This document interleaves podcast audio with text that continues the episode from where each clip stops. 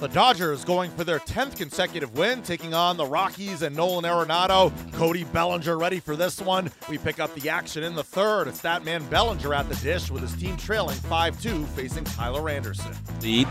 Here's a pitch to Bellinger, and that one's hit well to right center field. This one's got a chance. Going back is Tapia. This one's gone. Oh, that was hammered halfway up in the bleachers in right center. Two home runs in the inning. Dodgers right back in the game. Five to four, Rockies.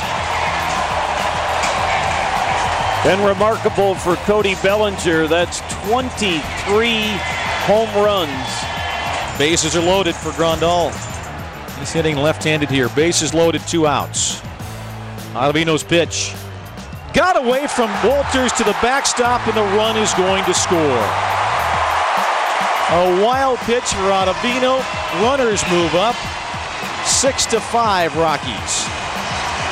2-2 the count with Grandal. Here's the pitch. Got away from the catcher, backstop, and a wild pitch is going to tie the ball game up. Now another runner trying to score. He will. Barnes scores because Tony Wolters couldn't find the ball at the backstop. And just like that, the Dodgers are leading 7 to 6. That pitch in the dirt gets away. Here comes Taylor, and he scores. This might be a record, at least in terms of in a short period of time.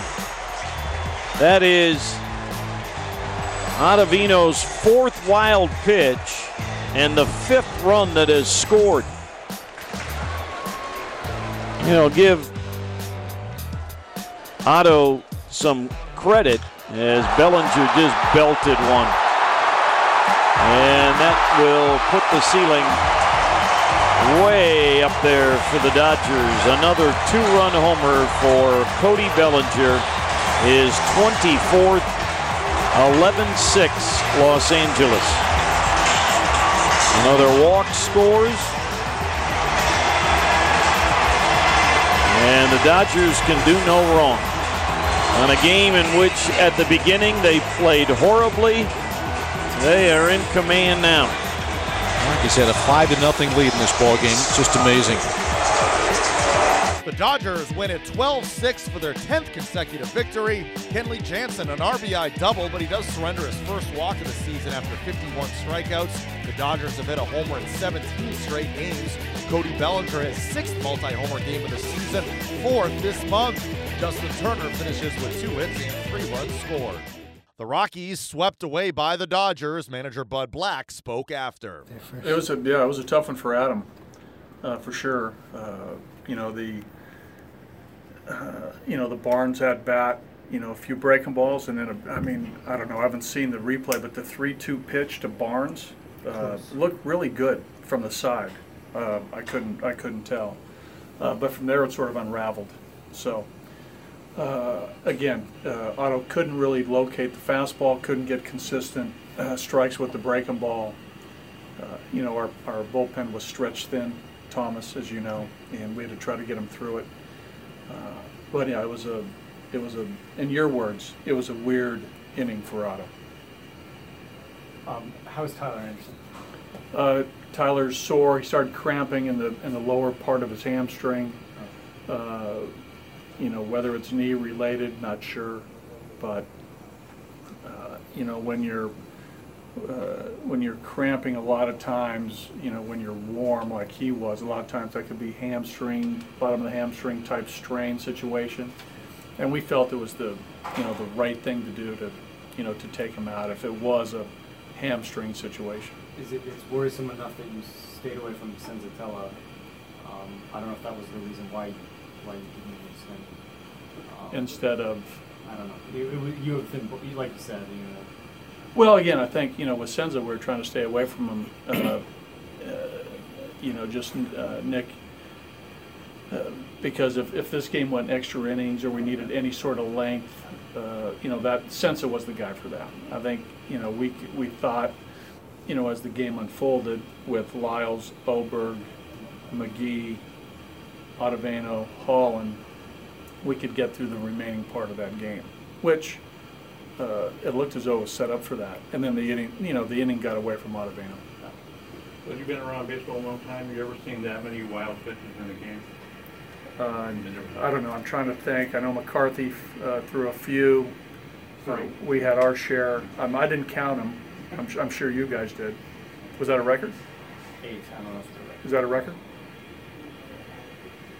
You know, Ottavino tied a club record, so. Uh, I'm going to say yes to your original question, uh, just because I've been in this game for 38 years.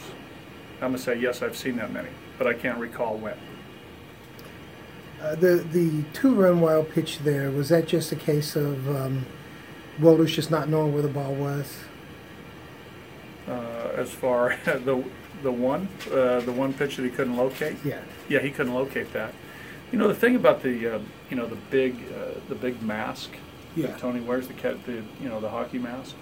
A lot of times when the ball goes by you, that thing sort of jars itself, and, and you got to get that thing off, and you really your vision is a little bit obstructed with that big mask. So, uh, you know, might be a better question for Tony if he did not see it. But I do know from talking to catchers about that type of mask that sometimes it's very hard to pick the ball up. Um, you know, started off pretty good for you guys today. Obviously, you took advantage of some wild pitches, Yeah. but did well against uh, Yeah. McCarthy. Yeah, we got to McCarthy, uh, but he helped us, no doubt. And then we helped them on the back end of that game. Uh, is, is this just one of those things where they happen when you're going, you know, w- when you have a little stretch like this that sometimes you just have? Well, you know, again, you, you sort of make your own breaks, but, you know, we, you know, at the end, uh, you know, we sort of, you know, did some things that helped them get to where they were. So, I mean, it, you know, it's, it's, you know, you hear me say it all the time. You know, you never know how a game's going to unfold. Uh, you know, these games are played by human beings. You don't know what's going to happen. That's the beauty of our game is that, you know, games like this happen. I mean, they're painful when, you know, you're on this end of it, but, uh, you know, we've had our share where it's gone the other way. Uh, and, and really recently, when you think about it, we've had some things go our way recently. You know, the last, uh, you know, last couple of days it hasn't gone our way in these types of games. And uh, with with Anderson, is there a follow up exam? MRI, Yeah, or anything? yeah, we're gonna, I mean, yeah, um, with, with Tyler, we're gonna have him looked at tomorrow, uh, in San Francisco. Uh, You know, we're gonna talk about it, uh, probably, uh, you know, after this, this press conference, uh, closes. And we'll, you know, get with, uh, with Keith and, and Tyler to see where we are, but it's probably too early to tell what's gonna happen. Wednesday, you know Wednesday yet? We're still working through that, you know, based on a number of factors, so. Yeah, as you, have you noticed, you know, we're still going through some things with our pitching. Our pitching's been a little, you know, been a little tough here with the short starts and, uh, you know, getting Tyler back in the rotation, so, you know, we'll see how this sets up. So it's ever, it's ever changing, as you guys know, you never know. I mean, it's, it's always fluid.